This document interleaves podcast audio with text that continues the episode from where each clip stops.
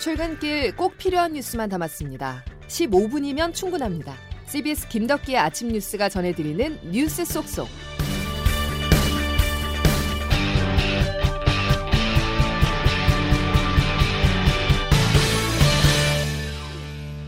여러분 안녕하십니까? 6월 24일 김덕기 아침 뉴스입니다. 지구촌에 먹구름이 다시 들이오고 있습니다.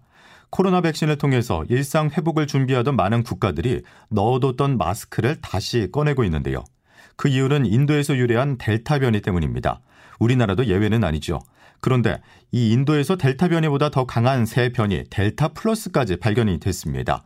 그리고 델타 플러스는 우리와 가까운 중국과 일본에서도 보고됐습니다. 첫 소식 장성주 기자입니다. 인도 보건당국이 영국에서 처음 발견된 알파 변이보다 전염력이 60% 높은 델타 변이에서 전파력이 더 센 델타 플러스 변이가 보고됐다고 공식 발표했습니다. 델타 플러스 변이는 인도와 영국, 미국뿐만 아니라 우리나라와 가까운 중국과 일본에서도 확인돼 긴장을 늦춰선 안 되겠습니다. 현재 문제는 델타 변이가 전 세계로 빠르게 확산한다는 겁니다. 영국은 지난 2월 이후 처음으로 신규 확진자가 만 명을 넘었는데 이 가운데 90%가 델타 변이 감염자입니다. EU, 유럽연합도 백신 접종 대상이 아닌 젊은 층을 중심으로 델타 변이가 확산해 8월 말에는 지배종이 될 것으로 내다봤습니다.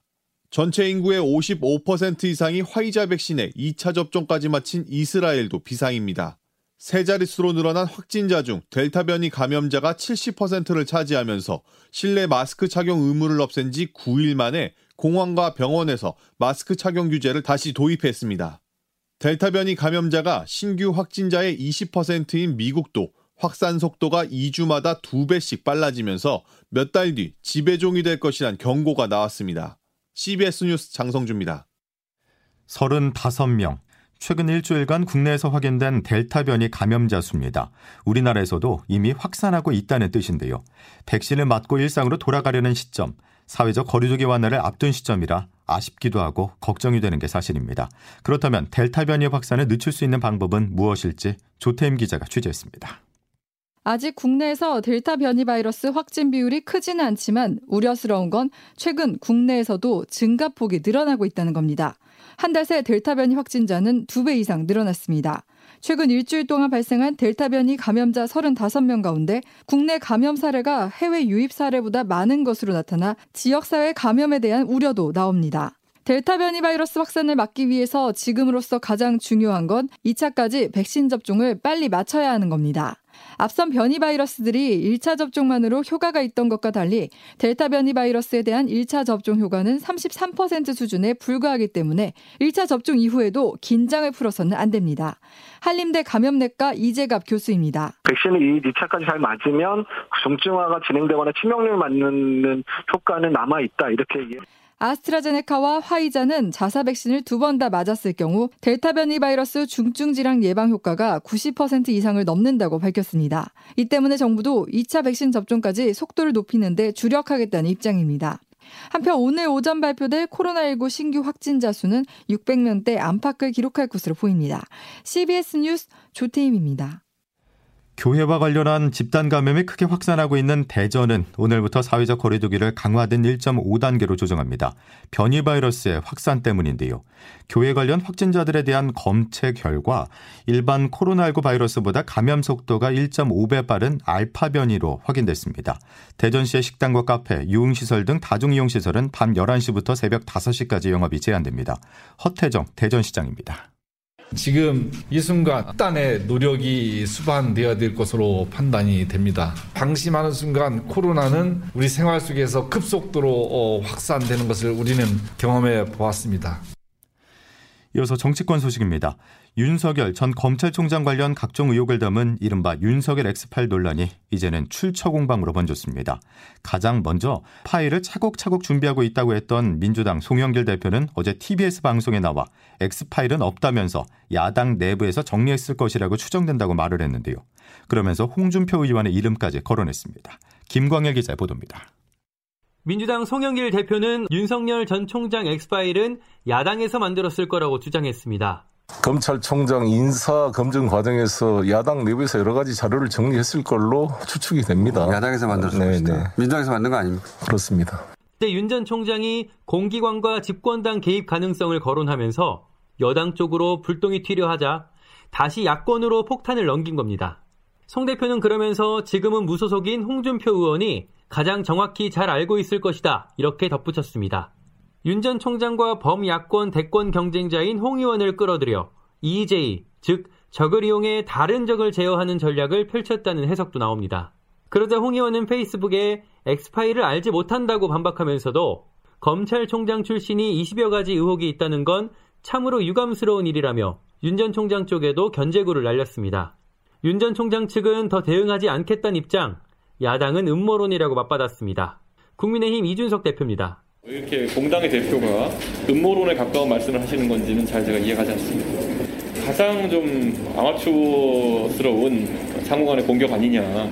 다만 민주당은 동시에 윤 전 총장을 향한 비판 수위를 한껏 끌어올리고 있습니다.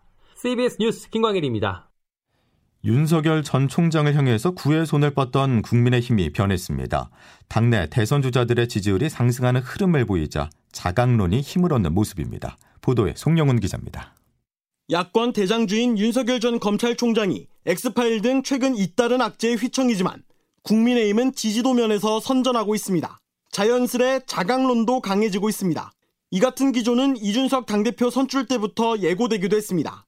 원희룡 지사님이나 유승민 대표 외에도 하태경 의원도 지금 의사를 밝혔습니다. 거기에 더해서 저는 우리 당에 더 많은 대선 주자군이 우선 있다고 봅니다. 이분들이 자신감을 가질 수 있도록 어, 그분들의 영역을 만드는 것도 제 1번 과제고요. 눈에 띄는 건 이 대표와 철학을 공유하고 있다고 알려진 유승민 전 의원의 선전입니다. 그제 발표된 대권 지지율 조사에서 유 전 의원은 두 자릿수를 기록하며 윤 전 총장에 이어 야권 주자 2위로 껑충 올라섰습니다. 같은 날 원희룡 제주도지사는 정책자문그룹 출범식에서 총출 동안 당 지도부의 격려를 받았고 어제는 제주를 찾은 이 대표와 전동 킥보드를 함께 타는 끈끈한 모습을 보였습니다. 무소속 홍준표 의원도 오늘 최고위원 회의에서 복당이 의결되면 국민의힘 주자로 신발끈을 다시 맨다는 계획입니다. 홍 의원은 어제도 윤 전 총장이 엑스파일에 대해 불법 사찰이라며 반발한 것을 두고 사찰을 지휘하던 사람이 불법 사찰 운운하며 검증을 피해가려고 한다고 비판하는 등 매서운 공격수로서 준비는 이미 마친 것으로 보입니다. CBS 뉴스 송영훈입니다. 이번엔 여당입니다. 민주당 송영길 대표가 내일은 경선 연기 여부를 최종 결정하겠다는 입장입니다. 일단 송 대표는 현행 유지에 무게를 싣고 있는 것으로 전해지고 있는데요. 그러면서 연기 찬성파, 즉 반 이재명계와의 감정 싸움도 과열될 수 있다는 전망입니다. 박희원 기자가 취재했습니다. 문제가 되고 있는 건 민주당 대선 경선 일정을 규정한 당원의 단서 조항입니다. 민주당 당원은 대통령 후보 선출을 선거일 180일 전까지로 정해놨지만 상당한 사유가 있는 땐 당무위원회 의결로 바꿀 수 있다고 단서 조항을 달아뒀습니다. 연기 찬성파와 반대파는 상당한 사유에 천재지변이나 후보의 급사 등 불가항력적인 것만 해당하는지를 놓고 실랑이를 벌이고 있습니다. 연기 찬성파에서 주장하는 코로나19 집단 방역과 흥행 가능성은 정무적인 이유에 불과하다는 게 반대파의 주장입니다. 신경전이 과열되자 송 대표는 어제 아침 라디오 인터뷰에서 경선 일정을 바꿀 만한 상당한 사유를 판단할 권한은 자신에게 있다며 당대표의 존재 의미가 뭐냐고까지 답답함을 토로한 상황. 연기 찬 성파가 의총장에서 드러난 수적 우위를 앞세워 경선 연기를 압박하자 송 대표가 당대표로서의 권한을 강조한 겁니다.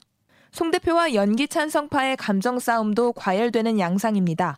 송 대표가 그제 의총에서 이낙연 전 대표도 180일 전룰 세팅에 동의했다고 발언하자 이 전 대표 측에서 지혜를 모아달라고 했던 거라며 반박에 나서는 등 집단 반발이 이어지고 있습니다. 송 대표가 내일 최고위원 회의에서 경선 연기 여부를 최종적으로 결정하겠다고 공언한 가운데 민주당이 갈등을 봉합할 수 있을지 주목됩니다. CBS 뉴스 박희원입니다. 대규모 검찰 중간 간부 인사가 이르면 이번 주에 발표됩니다. 검찰의 중요 범죄 수사 권한을 일부 부서로 국한하는 직제 개편안과 맞물린 인사여서 그 내용에 따라 상당한 파장이 일 수 있습니다. 박성환 기자가 보도합니다. 박범계 법무부 장관이 전체 보직의 90%를 바꿀 것이라고 예고한 대규모 검찰 중간 간부 인사가 이번 주에 발표될 예정입니다. 법무부는 어제 검찰 인사위원회를 열어 검찰 개혁과 형사 공판부 강화라는 기존 인사 기조를 이번에도 적용하기로 결정했습니다. 곧 있을 인사는 수사 실무를 주도하는 일선 차장, 부장급 간부들이 대상인데다가 수사 권한 통제의 방점을 찍은 법무부 주도의 직제 개편안을 밑그림 삼아 이뤄지는 것이어서 특히 관심이 쏠리고 있습니다. 개편안에는 부패, 공직자, 선거 등 6대 중요 범죄에 대한 직접 수사 권한을 특정 부서에만 부여하는 내용이 담겼습니다. 이처럼 부서별로 검사의 수사 권한을 다르게 인정하는 건 위법 소지가 있고 부서 간부 교체를 통한 권력 수사 통제도 용이하다는 지적이 검찰 내부에서 제기됐지만 개편안은 그대로 확정되는 기류입니다. 이에 따라 중요 범죄 수사를 도맡게 되는 부서와 그 지휘 라인에 어떤 간부들이 배치될지가 이번 인사의 최대 관심사로 꼽힙니다. 아울러 월성 원전, 김학의 사건 등 정권을 겨냥한 수사를 이끌어온 팀장들의 교체 여부도 관건입니다. CBS 뉴스 박성환입니다. 다음 소식입니다. 제주항공과 합병에 실패했었던 이스타항공이 중견 건설사 성정을 오늘 새 주인으로 맞이합니다. 이스타항공이 다시 날아오르기 위해서는 성정에 충분한 자금력이 뒷받침돼야 한다는 분석입니다. 조혜령 기자입니다. 제주항공과의 인수합병이 무산되면서 파산 위기에 몰렸던 이스타항공이 다시 날개를 달았습니다. 중견 건설사 성정이 이스타항공의 최종 인수자로 결정되면서 오늘 오후 정식 인수계약을 체결합니다. 하지만 이스타항공이 다시 날아오르기까지는 갈 길이 멉니다. 체불임금 등 갚아야 할 빚이 모두 2,600억 원에 달합니다.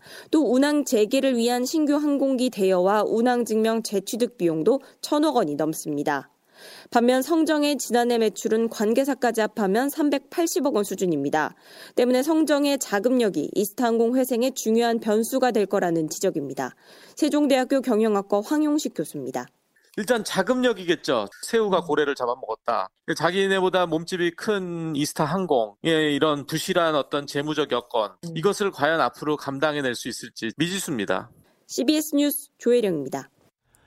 저금리 기조 속에 청년층에 빚을 내서 투자하고 집을 사는 비투나 영끌이 좀처럼 잦아들지 않고 있습니다. 문제는 금리인데요. 최근 금리 인상 조짐이 잇따라 나타나면서 대출이 급증한 2030 청년층의 불안이 커지고 있습니다. 박하연 기자가 이들의 걱정을 들어봤습니다.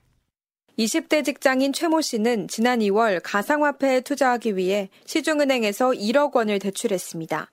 하지만 결과는 5월부터는 좀 많이 폭락을 해가지고 좀 많이 좀 깎아먹은 것 같아요. 30%? 스스로도 무리한 대출이라고 인정하지만 어쩔 수 없는 선택이라고 말합니다. 집값 오르는 게 월급에 비해서 너무 급격하게 오르다 보니까 그냥 가만히 있으면은 좀 나만 뒤처지는 게 아닌가? 주택 매입이나 전세 계약을 위해 대출한 청년층도 걱정스럽긴 마찬가지입니다. 맞벌이 부부인 30대 조모 씨는 내 집 마련을 위해 4년 전 주택담보대출에 신용대출 등 소위 영혼까지 끌어모아 5억여 원을 빌렸습니다. 원금하고 이자하고 뭐다 하면 저도 한 200, 약 200 나가는 것 같아요. 월급을 좀 더 받을 수 있는 대로 일부러 옮겨서 이제 일을 하게 됐어요. 자산 가격 급등 속에 뒤처지지 않기 위해 미래를 담보로 한 청년층의 대출은 나날이 늘고 있지만 이미 예고된 금리 인상에 취약한 이들이 대부분입니다. 이런 상황에서 금리 인상 등으로 자산 가격 조정이 올 경우 청년층은 물론 한국 경제 전체에 큰 부담이 될 수 있습니다. CBS 뉴스 박하연입니다. 김덕희 아침 뉴스 여러분 함께하고 계십니다. 이제 오늘 날씨 알아보겠습니다. 김수진 기상 리포터 전해주시죠. 네, 요즘 여름 소나기는 확실히 다르다는 것을 실감할 수가 있는데요. 요란한 천둥 번개와 돌풍을 동반하는 가운데 국지적으로 매우 강한 소나기가 한꺼번에 쏟아지고 있습니다.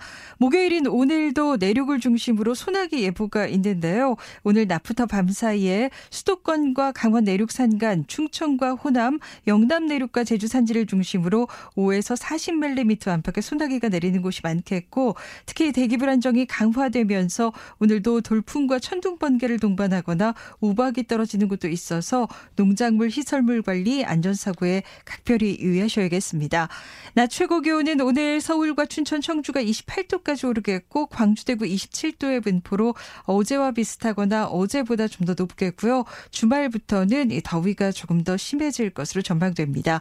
이런 가운데 금요일인 내일과 주말인 모레 사이에도 내륙을 중심으로 곳곳에서 소나기가 내리는 곳이 많겠고요. 올여름 장마는 변이는 평년보다 다소 늦어져서 7월에 시작될 가능성이 더욱 높아지고 있습니다. 이렇게 되면 지난 1973년 이후 제주도는 39년 만에, 남부지방은 7년, 중부지방은 4년 만에 7월 장마가 찾아올 것으로 보이는데요. 다만 기압계 변화에 따라서 장마 전선 움직임도 크게 달라질 수 있기 때문에 이후 발표되는 기상 정보를 계속 참고하셔야겠습니다. 날씨였습니다. 뭐든 발생하고 나서 수습하는 것보다 발생 전에 대비하는 게 좋죠. 아직 우리나라는 델타 변이가 크게 유행하기 전입니다. 지금은 마스크를 다시 고쳐 써야 할 때입니다. 자, 목요일 김덕현 아침 뉴스 여기까지입니다. 고맙습니다.